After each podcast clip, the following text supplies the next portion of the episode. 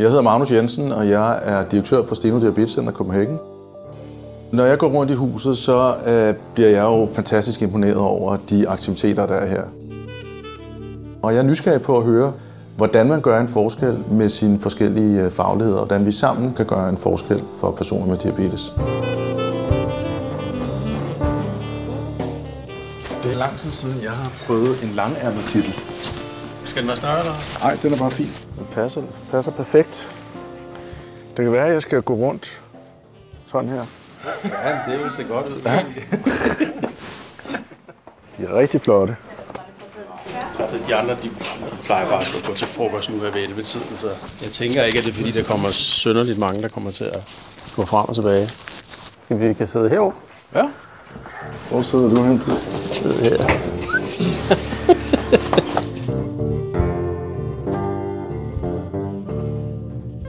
Hej Jokke. Hej Magnus. Kan du fortælle lidt om, hvor vi er hen? Det kan jeg godt. Vi sidder i øh, laboratorierne her på Steno Diabetes Center Copenhagen. I den del af laboratorierne, som tilhører øh, forskningen i transnational type 1 diabetes forskningsgruppen.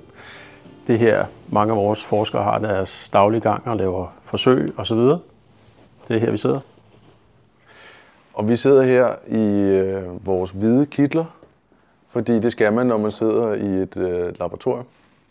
Og grunden til, at vi sidder her, kan jeg måske starte med at sige, det er fordi, vi, øh, det er første gang, vi prøver det her, at lave en podcast, hvor vi øh, går lidt ud og, og hører, øh, hvad folk de arbejder med her på øh, Steno Center.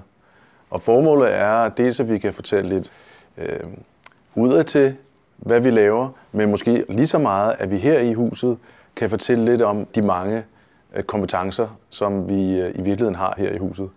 Det er jo sådan øh, med Steam Diabetes Center, et af særkenderne her hos os, det er jo, at vi har det hele in-house. Vi har både patienter og laboratorier og forskere og det hele. Og, og så er det måske en god anledning til, at vi kan lære lidt fra hinanden og om hinanden på den her måde her. Men øhm, kan du ikke fortælle lidt om dig selv? Det kan jeg godt. Jeg er seniorforsker og teamleder øh, i den afdeling, jeg lige har, har nævnt, altså transnational type 1 diabetes forskning. Jeg står i spidsen for et team, som hedder type 1 diabetes Ø patofysiologi, som egentlig er meget beskrivende for øh, den forskning, vi laver i mit team. Altså vi kigger på de langerhanske øer i type 1 diabetes. Det er jo sådan, at type 1 diabetes er kendetegnet ved en øh, autoimmun destruktion af øh, primært de insulinproducerende betaceller, der sidder i de her langerhanske øer. Traditionelt har jeg, siden jeg startede min karriere for, for, for, for godt 20 år siden, øh, brugt al min tid på at studere betacellerne, ja. øh, og hvordan immunforsvaret ved hjælp af blandt andet øh, øh, proinflammatoriske cytokiner, som er sådan nogle signalmolekyler, immunforsvaret bruger til at kommunikere, hvordan de øh, ja, påvirker betacellerne på en skadelig måde og forårsager, at der bliver aktiveret sådan et selvmordsprogram, populært sagt, i betacellerne, som vi kender som apoptose. Øh, et genetisk øh, program, øh, ja, som simpelthen bliver aktiveret, når, når betacellerne bliver udsat for de her cytokiner fra immunsystemet. Ja. Og det tror vi, det er blandt andet nogle af de mekanismer, der sker der, som er, er medvirkende til, at betacellerne de bliver destrueret af type 1 diabetes. Ja. Og der prøver vi simpelthen at forstå, øh, hvad er det for nogle gener, der er involveret i betacellerne. Vi ved jo, der er i type 1 diabetes også en genetisk komponent, altså der er en delvis arvelighed. Og, og vi har brugt meget tid på at prøve at forstå nogle af øh, risikogenernes funktion i betacellerne. Ja. Og der har vi lavet nogle, nogle, nogle gode studier, synes vi selv, igennem årene, som har påvist, at, at flere af de her såkaldte risikogener, de har en funktion i betacellerne ved at ændre deres følsomhed over for immunangrebet. Ja. Så derfor så tror vi, at nogle af, nogle af risikogenerne, det, det gør simpelthen betacellerne mere eller mindre modstandsdygtige eller skrøbelige, om man vil, over for immunsystemet. Ja. Og hvis man har rigtig mange af de risikogener øh, eller varianter, så kan man forestille sig, at man har en lidt større tilbøjelighed sådan set til, at, at, at ens beta-celler de bukker under for et immunangreb. Ja. Efter for eksempel, at man har haft en, måske en virusinfektion i beta-cellerne. Det er, jo, det er jo noget af det, der i dag øh, er flere pile, der peger på, at, at virusinduktion eller øh, virusinfektion undskyld, i beta-cellerne er noget af det, der kan være er nogle af de aller tidligste ting, der ligesom får, får sat skub i, i de her kedelige events.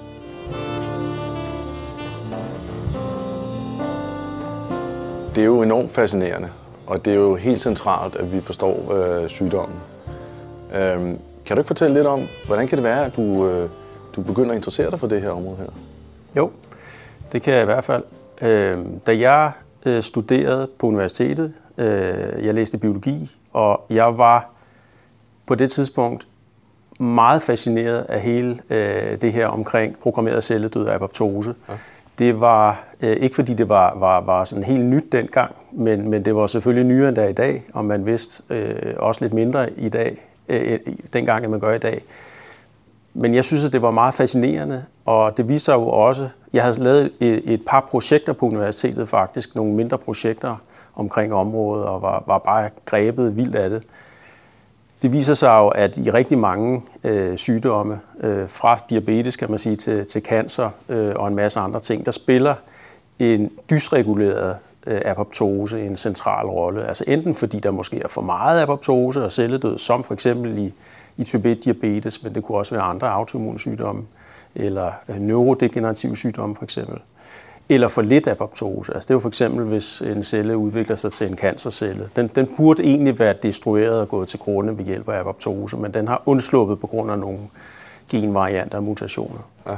Det var jeg vildt fascineret af, og da jeg skulle lave øh, speciale der, da jeg læste biologi, der ville jeg naturligvis så gerne lave et speciale inden for det her felt, og øh, jeg henvendte, sig, henvendte mig til en professor inde på August Krog Instituttet, hvor jeg studerede, og øh, forelagde ham, øh, at jeg havde nogle idéer i den retning. Og samtidig var jeg, ville jeg rigtig gerne lave et eksternt speciale, altså øh, ude fra universitetet. Og øh, så fik jeg at vide, at øh, på Steno Diabetes Center i, i Gentofte, der, der havde han tidligere haft en specialstuderende, han var vejleder for, som havde, havde lavet noget med betaceller, og de blev destrueret med apoptose, og der var noget med nogle signaltransduktioner og sådan nogle ting. Og det tænkte jeg, det, det lød rigtig spændende. Og derfor så tog jeg kontakt dengang til, øh, den daværende øh, cheflæge på Steno Diabetescenter, som var Thomas Mandrup Poulsen. Og det var sådan set sådan, det startede. Så kom jeg til ham, og jeg lavede et speciale inden for betacelle apoptose, fik etableret nogle metoder til at kigge på apoptose, som de ikke tidligere havde, havde benyttet i laboratorierne, og, og begyndte at interessere mig for det. Ja. Øhm, og jeg kunne mærke, at det, det, var, det var lige mig. Jeg, jeg brændte enormt meget for det, og, og det endte jo så også med, at jeg lavede en PhD også hos i Thomas Mandrups gruppe der, og blev fortsat på Steno og fik penge fra Forskningsrådet til at lave en postdoc. Og så jeg har egentlig hængt ved emnet lige siden specialet der, type 1 diabetes. Og sådan i forhold til den udvikling, der har været i, øh, i feltet i den tid, du har været inde over det, kan du, øh, kan du mærke, at vi er blevet klogere på sygdommen? Ja, det kan jeg bestemt. Altså, som jeg lige øh, kort nævnte, så kan man sige, en af de områder, bare en af flere, øh, hvor vi bestemt er blevet klogere, det er inde på, for genetikken. Ja. Fordi fra øh, nogle årtier siden, kan man sige, der vidste vi jo selvfølgelig også godt, at, at der er en genetisk komponent i diabetes, men på grund af teknologiudviklingen, så har vi et meget mere øh, detaljeret billede af vores genom i dag. Hvor er det, der ligger varianter, som er associeret med en øget risiko for type 1 diabetes. Så på den måde så har vi et, et bedre indblik i, øh, hvad for nogle øh, gener, der ligger i de her områder, som potentielt påvirker risikoen for, at man udvikler type 1 diabetes. Ja. Og ikke nok med, at vi bare kender til flere gener, men vi har også, blandt andet via vores eget arbejde, men selvfølgelig også en masse andre forskere rundt omkring i verden, et kendskab til, og i hvert fald nogle rigtig gode bud og idéer til, hvad er det, hvordan indgår de her gener i sygdomsprocesserne? Altså, hvordan bidrager de til øh, at, øh, til type 1 øh. Ja. Altså blandt andet, som jeg fortalte, så ved vi, at der er forskellige risikogener, som påvirker betacellernes skrøbelighed. Og det, det tror vi faktisk er en, en rigtig vigtig ting, øh, der gør, at, øh, at nogen har en, en forhøjet risiko for at, at få type 1 diabetes. Ja. Der ligger helt sikkert også en stor del på immunforsvaret, fordi der er jo ligesom der er jo ligesom to sider, kan man sige, sådan groft set af type 1 diabetes. Der er immunforsvaret som den ene del, som ligesom udøver øh, effekten på målvævet, øh, som er de langerhanske eller betacellerne.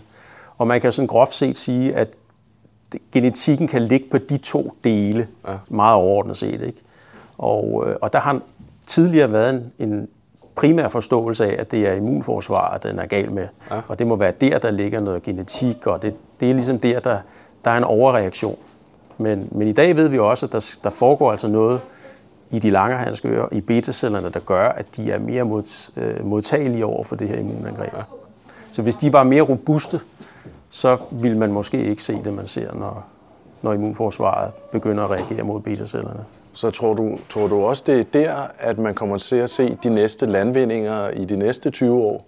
Eller hvor ser du, at de store skridt bliver taget i de kommende dekader? Ja, jeg tror, at altså, der sker jo rigtig, rigtig meget inden for, for stamcelleforskning øh, ja. i dag. Øh, det er også noget, som vi faktisk har lidt fokus på her i, i, i gruppen og i mit team. Øh, vi prøver at lave øh, betaceller og også alfaceller, i virkeligheden funktionelle langehandske ører ud fra øh, nogle pluripotente stamceller. Vi har netop startet et projekt op, hvor vi skal, skal, skal gøre det. Øh, det er mest med henblik på i virkeligheden at prøve at beskrive, hvordan de her proinflammatoriske cytokiner virker på sådan et modelsystem. Ja. Kan vi bruge det i stedet for at skulle øh, erhverve, og de er meget dyre og bekostelige, at erhverve sådan nogle øh, isolerede langehandske humane øer. Ja. Men der er nogle firmaer, der har specialiseret sig i faktisk at udbyde det kommercielt. Okay. Nå, det var lidt et sidespor, men jeg tror, at inden for stamcelleområdet, altså der tror jeg, der, der, der kommer altså virkelig til at, at ske noget, noget markant. Øh, at man kan lave transplantationer med ens egne øh, celler. Altså man har høstet stamceller fra sig selv, og som er i et laboratorium er blevet ekspanderet og blevet til insulinproducerende celler, som man så kan føre tilbage i, i patienten, som så forhåbentlig kan blive fuldstændig insulinfri og i princippet også sygdomsfri. Og hvor langt er vi derfra, tror du? Der, mit bud vil være, at der, jeg, jeg, jeg tror, at om, jeg vil tro om 10 år, vil jeg tro, at det, det vil være, der, der, der tror jeg, man, man ser det ude i klinikkerne. Ja. Det håber jeg. Så kunne det være noget, vi tilbyder her i huset? Det, det håber jeg. Ja. Hvem er sådan... Ja, undskyld. Nej, jeg vil, en, vigtig, en vigtig ting bare i forhold til det med stamceller er jo, at vi skal stadigvæk huske, at selvom man kan få lavet nye betaceller, der kan gå ind og øh, opretholde og genskabe egen produktion af insulin, og dermed holde sig diabetesfri, ja. så er det jo sådan, at immunsystemet kan jo stadigvæk huske, at det reagerer mod betacellerne. Så der, der er stadig B-celler, der har produceret autoantistoffer og sådan nogle ting. Ja. Så vi, vi, vi, det er ikke sikkert, at vi på den måde får sådan en fuldstændig øh, kur øh, ved at øh, kunne transplantere øh, betacelle genererede stamceller. Altså det, det er måske noget, man skal gøre med nogle års mellemrum, fordi der stadig vil pågå en immunreaktion. Og derfor mener jeg også stadigvæk, at det er uhyre vigtigt, at vi bliver ved med at prøve at forstå mekanismerne, der foregår, både i betacellen og selvfølgelig også i immunsystemet ja. i det lange løb.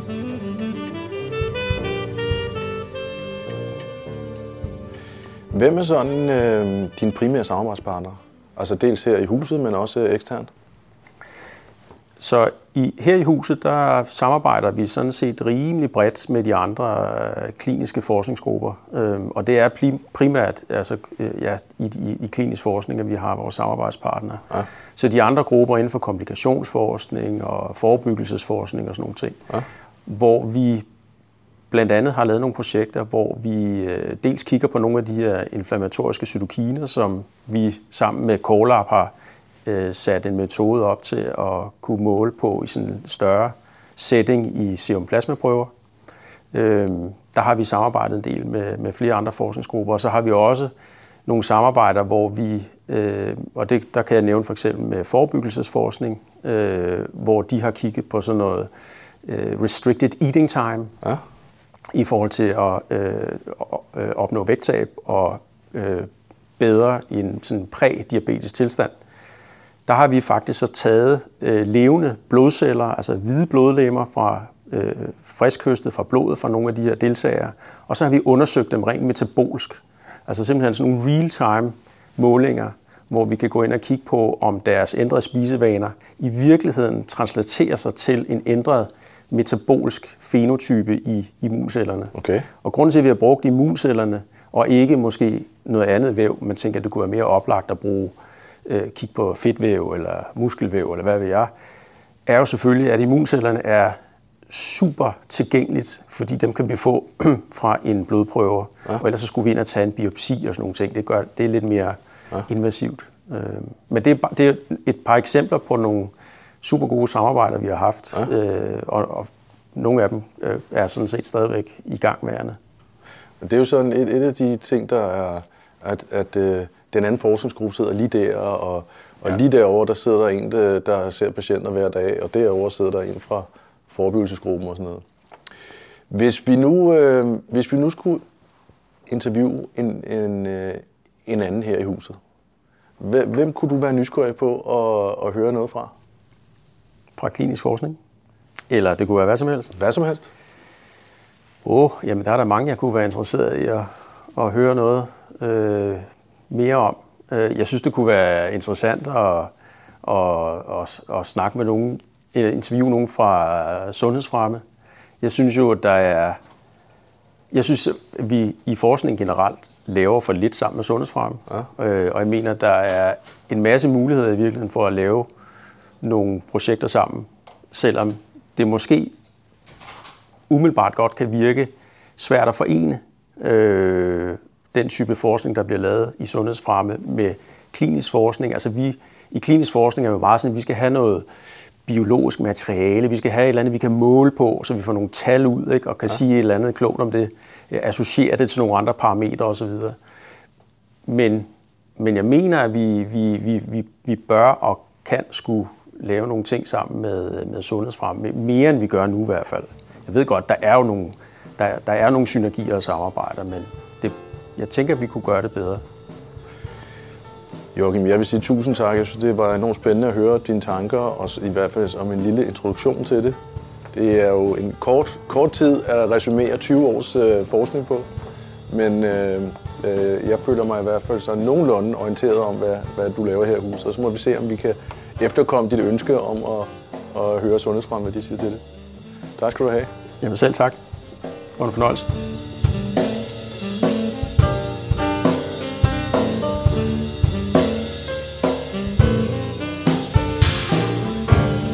Jeg fik ikke nævnt nogen specifikke navne der, men det, det går nok. det, det er godt. Jeg tænker også, ja, det er bedre. Det er bedre. Ja, det tænker jeg også. Det er bedre. Uh. Ja. Og det var spændende med, der er sådan lidt fodtrin Ja, der kom jo så alligevel lidt. Det var måske meget godt, ja. Ja. Så er der lidt liv. Super godt.